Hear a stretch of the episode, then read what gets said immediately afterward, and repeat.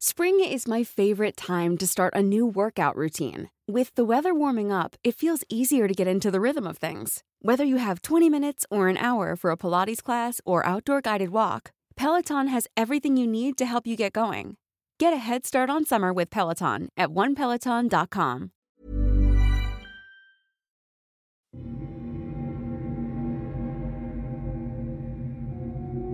Libro ng Demonyo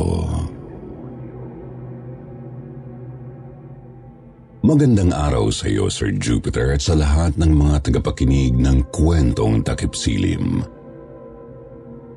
Ako nga pala si Juan, 26 years old, tubong Kalamba, Laguna. Nais ko sanang i-share sa inyo ang mga kahindik-hindik na karanasan ko noong ako'y second year high school. May bayaw ako na isang sundalo. Magkakapit-bahay lang kami dahil sa isang compound lang kami nakatirang magkakamag-anak. Dahil gusto kong magkapera noon, nakiusap ako sa ate ko na lilinisin ang bahay nila tuwing umaga kapalit ng 100 pesos kada linis. Payag naman ang ate ko dahil busy sila ni kuya sa work at walang masyadong oras para mag-ayos ng kanilang bahay. Idol ko ang kuya ko dahil isa siyang sundalo. Lagi ko siyang pinapanood kapag naglilinis ng kanyang M16 at 45 na baril. Isang hapon ng Sabado, bandang alas tres, tinawagan ako ng bayaw ko at sinabing linisin ang bahay nila dahil may dadating siyang mga bisita. Agad akong pumayag dahil bukod sa may pera na naman ako, tiyak ako ang utusang bumili ng bumili. Siyempre, akin na ang sukli pagkatapos. Nalinisan ko na ang lahat ng parte ng bahay Puwera lang sa kwarto nila. Kala ko ay andoon si ate dahil parang may mga nagsasalita doon. Akala ko may mga bisita siya at sa kwarto sila nag-usap-usap dahil naka-aircon yun. Ganon kasi palagi ang mga bisita niya. Mga nag-cutics lang naman, naka-aircon pa. Nang kumatok ako sa kwarto, ay siya namang pagtunog ng cellphone ko. Nagulat ako kasi tumawag pa si ate sa akin eh nasa kwarto lang naman siya. Ang sabi niya, linisan ko na rin daw ang kwarto nila at pinapalabas na rin niya ang mga labada dahil lalabhan daw niya kinabukasan.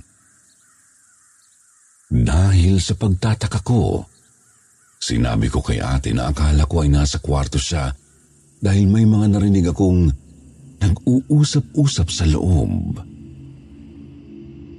Naggulat ang ate ko dahil sa sinabi ko. Sinabi niyang nasa trabaho siya dahil may pasok. Pagkatapos ay inutusan niya akong silipin ang silid dahil baka raw ang asawa niya ang naroon kasama ang mga barkada nito. Dahil sa malamang daw ay nagsisipaglaro ng PlayStation. Sinagot ko si ate na wala si kuya sa bahay dahil nasa base siya para pumirma ng extension para sa kanyang leave. Dahil sa pagtataka ni ate, Pinapacheck niya sa akin ang kwarto. Kuha niya sa akin ang tear gas na nakalagay daw sa itaas ng cabinet sa kusina. Agad ko siyang sinunod. Pagkatapos ay dahan-dahan kong binuksan ang kwarto nila habang nakaamba ang hawak kong tear gas. Pero nang mabuksan ko na ang pintuan, wala naman akong nakitang tao sa kwarto. Nakalock ang sliding window at nakabukas din ang aircon. Pati ang ilalim ng kama ay tiningnan ko dahil baka nagtago roon ang tao. Pero wala naman. Tinawagan ko ulit si ate at sinabihan na walang tao. Sinabihan ko rin siya na gusto niyata nilang sunugin ang bahay nila dahil iniwan na naman nilang bukas ang aircon. Mabuti na lang talaga at inutusan ako ni kuya na linisin ang bahay nila. Natuwa naman ako dahil sinabi ni ate na dadagdagan na lang daw ang allowance ko kaya huwag na raw akong magreklamo. Pinatay ko na ang split type na aircon at nagsimula ng magwalis.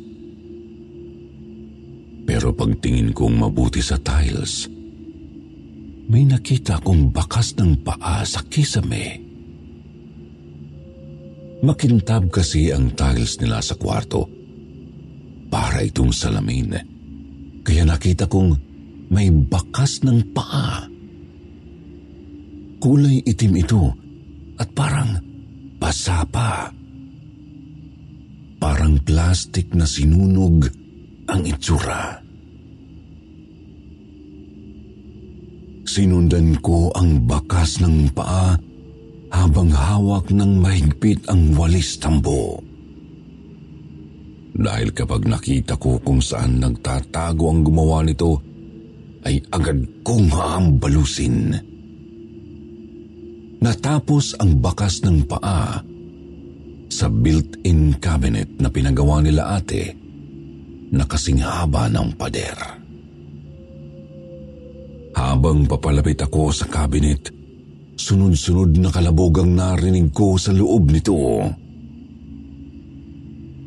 Dahil likas akong matapang at aktibo din na miyembro ng simbahan sa youth ministry, ay lakas loob kong binuksan ang kabinet. Akala ko ay makikita ko doon ang hinahanap ko. Pero isang limbro at itim na tela ang nakita ko. Limegeto. Yan ang pagkakabasa ko sa pangalan ng libro. May nakasulat din sa itim na telang pinambalot sa libro. Iniba ko lang po ang ibang letra para hindi po umipekto ang nakasulat kung ano man ito. In nomine tenebrarum servus meus bargo sikimini mandato mium it custodeti mi aglandibus. Pagkatapos ko pong banggitin ang spell, bigla akong naimatay. At nagising ako dahil niyuyugyug ako ni Bayaw. Nang magising ay pinainom ako ng tumig. Alas 6 na iyon ng gabi.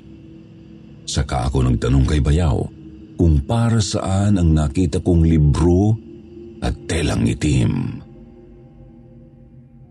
Sinabi ko rin na nahimatay ako pagkatapos kong basahin ang nakasulat. Sinabi ko rin sa kanya ang nakita kong mga bakas ng paa. Nagulat ako sa revelasyon ng bayaw ko. Huwag ko raw galawin ang librong Limegeton dahil ito raw ay naglalaman ng mga impormasyon tungkol sa pitumput pitong demonyo na ginamit at naging alaga ni Haring Solomon na anak ni Haring David. Sila yung mga nasa lumang tipan ng Biblia. Ang mga nakasulat naman sa tela ay mga orasyon daw para mag-invoke o magtawag ng mga demonyo para magamit sa mga pangangailangan. Sinabi rin niya na may naganap daw na hold-upan sa LBC. At dahil walang gwardya doon, na sakto namang magpapadala daw siya ng sulat. Wala daw siyang dalang service firearm at wala siyang nagawa kundi tawagin ang isa sa kanila ang tinutukoy niyang demonyo. Sa itim na tela ay mayroong triangulo na may mata ng Horus. Sinabihan niya kung huwag ko na raw itong gagalawin dahil baka may mangyaring masama. Baka raw makatuwaan ako ng mga nilalang. Sir Jupiter dahil mahilig ako sa mga kakaibang bagay at sa tingin ko ay bukas ang aking pandama sa supernatural. Nagpakwento ako ng nagpakwento sa bayaw ko. Pero hindi ko alam kung bakit parang may mga kakaibang nangyayari sa akin tuwing gabi. Dahil tuwing gigising ako sa umaga, ay maputik ang aking paa. Nakahiligan ko na na magsuot palagi ng kulay itim. Mahilig din ako sa mga horror at violent movies. Hindi ko din gusto ang maliwanag na kwarto, kaya nagpalit ako ng itim at pulang kurtina para hindi masyadong maliwanag sa bahay. Napapansin na rin ng aking ama na matamlay ako at nagiging palasagot sa kanila. Kinausap ako ng bayaw ko isang araw at sinabi niya na itatapon na daw niya ang kanyang mga gamit dahil hindi na rin maganda ang mga nangyayari sa bahay nila. Naroon daw na ang mga gamit ay nagbabagsakan. May mga bulong na siyang naririnig at mga halakhak na animoy galing sa ilalim ng lupa. Naisipan ng bayaw ko na isuko na ang kanyang mga gamit dahil isang araw, naimbitahan siya ng kanyang kaibigan na sumama sa isang maliit na Bible study. Dahil nga po umaattend na si Bayaw sa Bible study nang minsan na matapos ang kanilang gawain, hindi siya nagatubili na magtanong sa pastor. Kinwento po niya na isa siyang sundalo na nadestino sa basilan.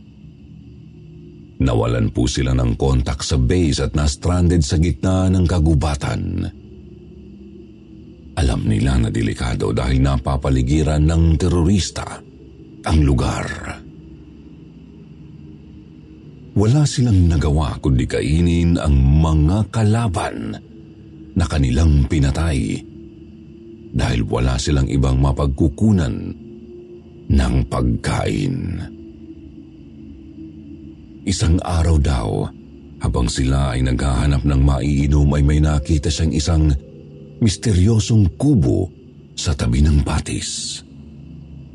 Sa loob nito ay may ermitanyo. Hinang-hina ito dahil sa gutom. Hindi siya makalabas dahil sa takot na tamaan ng bala. Saktong marami daw siyang napitas na mga ligaw na bungang kahoy at nakakuha rin ng malinis na tubig na inumin at ibinigay niya sa matanda. Bilang kapalit, binigyan daw po siya ng libro at panyulito na magagamit daw niya sa oras ng pangangailangan. Hindi na daw niya kasi kayang alagaan ang librong yun dahil nangangailangan ito ng dasal na Latin kada Miyerkules at Biyernes at tuwing Sabado naman daw, bawal kumain. Sinaulo raw po ng bayaw ko ang dasal na Latin at pagkatapos ay sinunog niya ang libreto.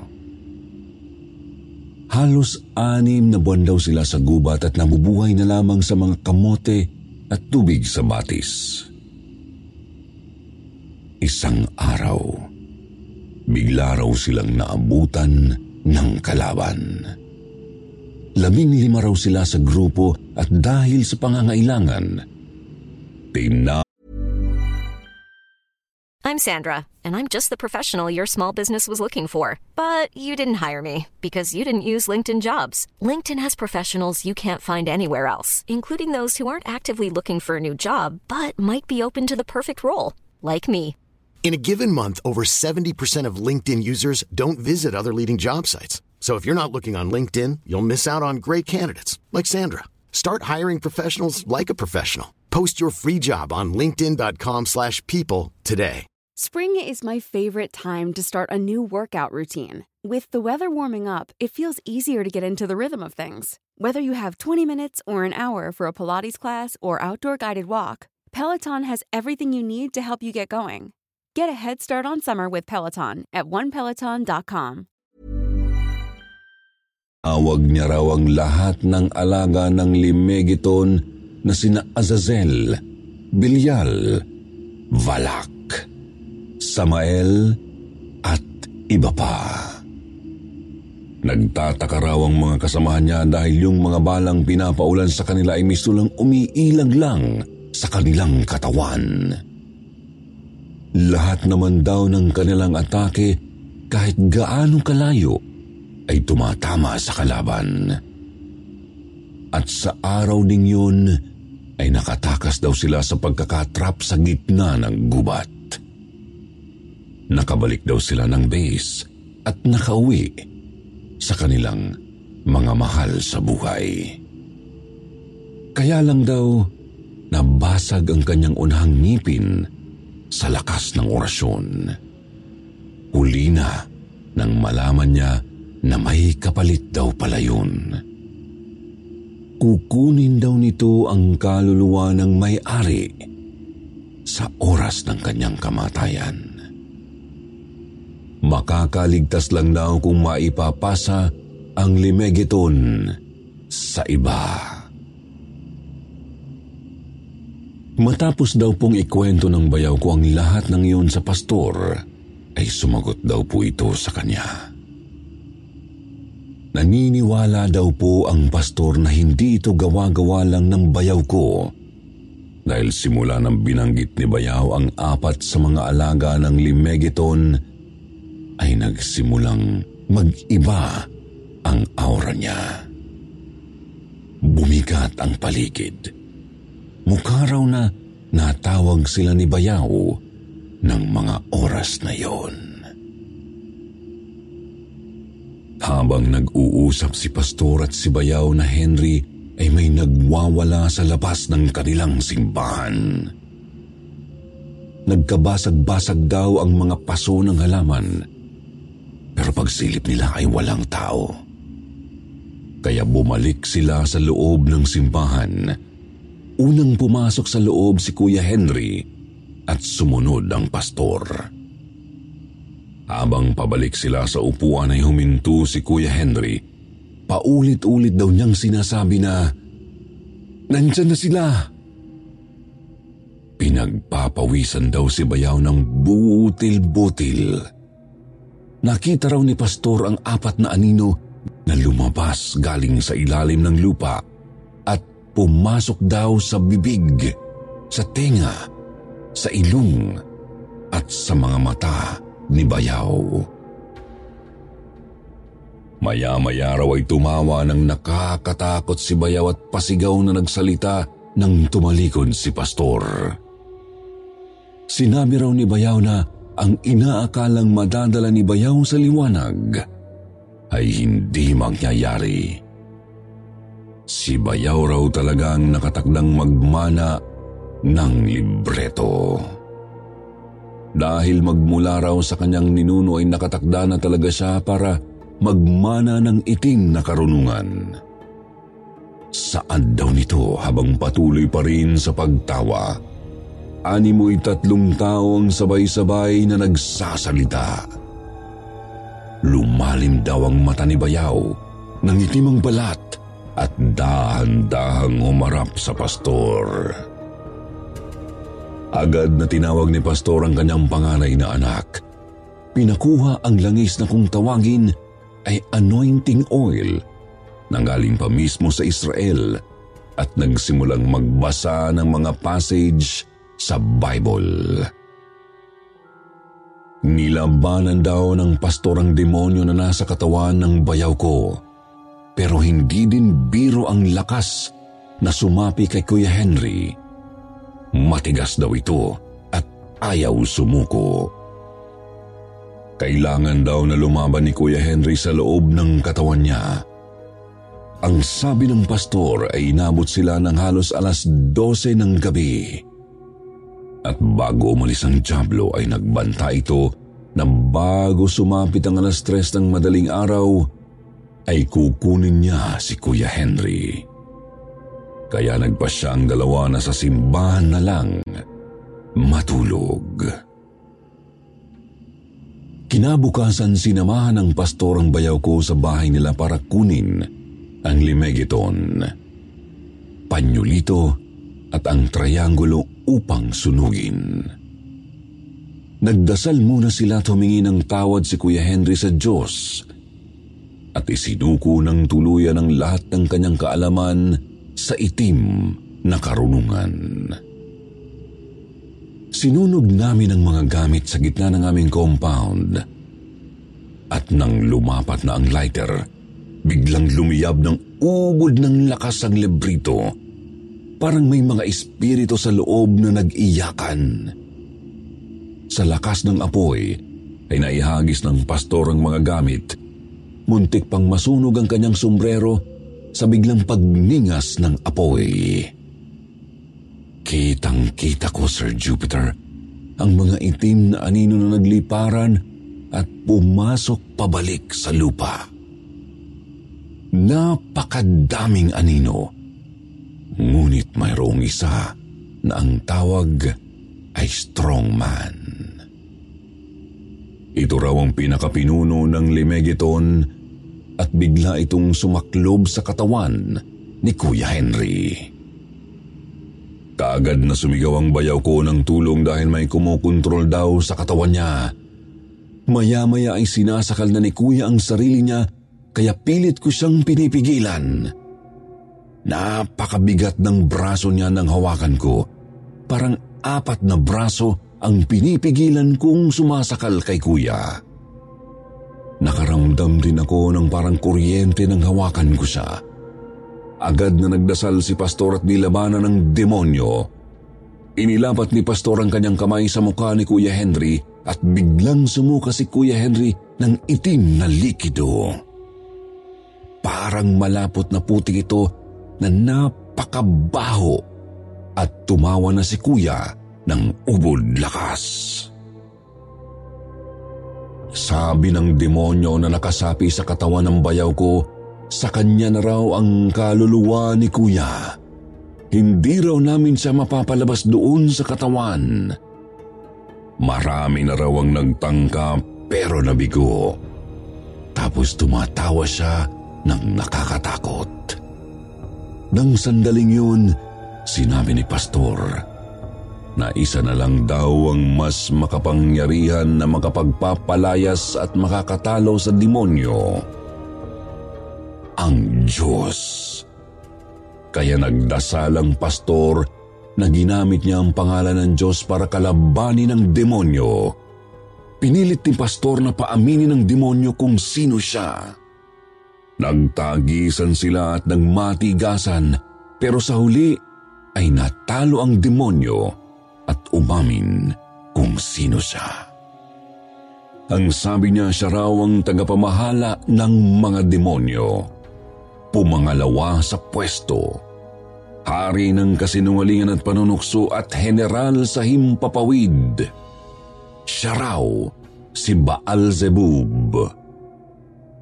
Kasunod noon ay ang mga pagtawa nito ng napakalakas na parang walang katapusan. Dahil umamin na ang demonyo, natalo at napaalis ito ni Pastor sa pagkakasapi kay Kuya.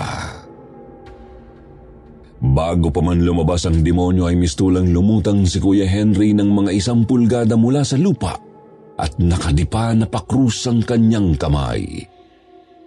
Pagkatapos ay bigla siyang nawalan ng malay. Mabuti na lang at nasalo siya ni Pastor at naiupo agad sa upuan. Nahimasmasan kaming lahat dahil pakiramdam namin ay gumaan na ang paligid. Umaliwalas ang mukha ni Kuya Henry at pakiramdam daw niya ay mas magaan na daw siya kaysa sa balahibo ng manok. Pero ang sabi ni Pastor, hindi pa raw tapos ang laban. Bigla raw akong tumawa at tumakbo papasok sa bahay nila Kuya Henry. Agad daw nila akong hinabol. Sina Pastor, si Kuya Henry at ang anak niya. Mabuti na lang daw at si ate ay nasa trabaho ng oras na yun. Ang nanay at tatay ko naman ay di na sumunod dahil sa takot. Nagdasal na lang sila at umawit ng Christian songs sa labas ng bahay. Sir Jupiter, lahat ng ito ay nangyayari ng tanghaling tapat. Pagkapasok daw nila sa bahay ay hindi nila ako makita. Napakabigat daw ng pakiramdam nila sa loob ng bahay na animoy naglalakad sila sa baha. Wala raw ako sa salas, kahit sa kusina at maging sa CR. Ang huling pinasok nila ay ang kwarto mismo ni na Kuya Henry. Nahirapan daw silang pasukin ang kwarto pero hindi naman nakalak. Parang may puwersa daw na pumipigil na mabuksan ng pinto. Malaking tao si Kuya Henry. 5'11 siya at 5'7 lang ako. Payat din ako nung time na yun na nasa 49 lang ang aking timbang kaya imposible daw na hindi nila halos maitulak ang pinto. Nakapasok daw sila ng pinatakan ng oil ang pinto at sa sobrang puwersa nila ay halos madapa sila papaloob ng kwarto nang mabuksan ang pintuan. Pero wala daw ako doon sa loob. Inikot nila ang paningin sa kwarto at sa loob ng built-in cabinet ay nakasiksik daw ako sa dulo. Nanginginig, naglalaway at nanlilisik ang mata. Inutusan ng pastor ang espiritu na lumukob sa akin na lumabas ng cabinet. Tumugon daw ako at patras na tinungo ang gitna ng kama sa silid ng cabinet. Para daw akong aso na umaatungal at pagsambit ng pastor ng pangalan ni Jesus ay tumalon daw ako ng mataas at dumikit sa pader ng mga sampung segundo. Winisikan ako ng oil at inutusang sabihin ang pangalan. Sinabi ko raw na ako ang anghel na walang hanggang kalaliman, ang hari ng demonyo at tagapagwasak. Ako si Apollyon. Akmang susugurin ko daw ang pastor pero nagtawag daw siya ng anghel at humingi ng saklolo. Bigla daw akong bumaliktad sa pagkakasugod. At dahil nakuha ng pastor ang pangalan ng demonyo, ay napalayas niya ito. Inabot na rin ang alas tres ng hapon ang pagdadasal at pagpapaalis sa nakasapi sa akin. Sumuka din daw ako ng itim na mabahong likido. Simbolo na napalayas na ang Diablo. Simula noon ay pinagtibay pa namin ang aming pananampalataya. Hindi kami tumitigil magdasal at magsimba. At binabahagi din namin ang himala na nangyari sa amin sa ibang members. Maraming magtataas ng kilay sa kwento ko, Sir Jupiter. Pero sa maniwala sila at hindi, ito po ay totoo. Ngunit ang mga ganoong klase ng demonyo ay hindi mapapalayas ng simpleng panalangin. Kailangan ng matinding pananampalataya. Pagdadasal, pagbabasa ng Biblia, at pag mag-aayuno. Hanggang dito na lang po. Maraming salamat po sa inyo. Hanggang sa muli.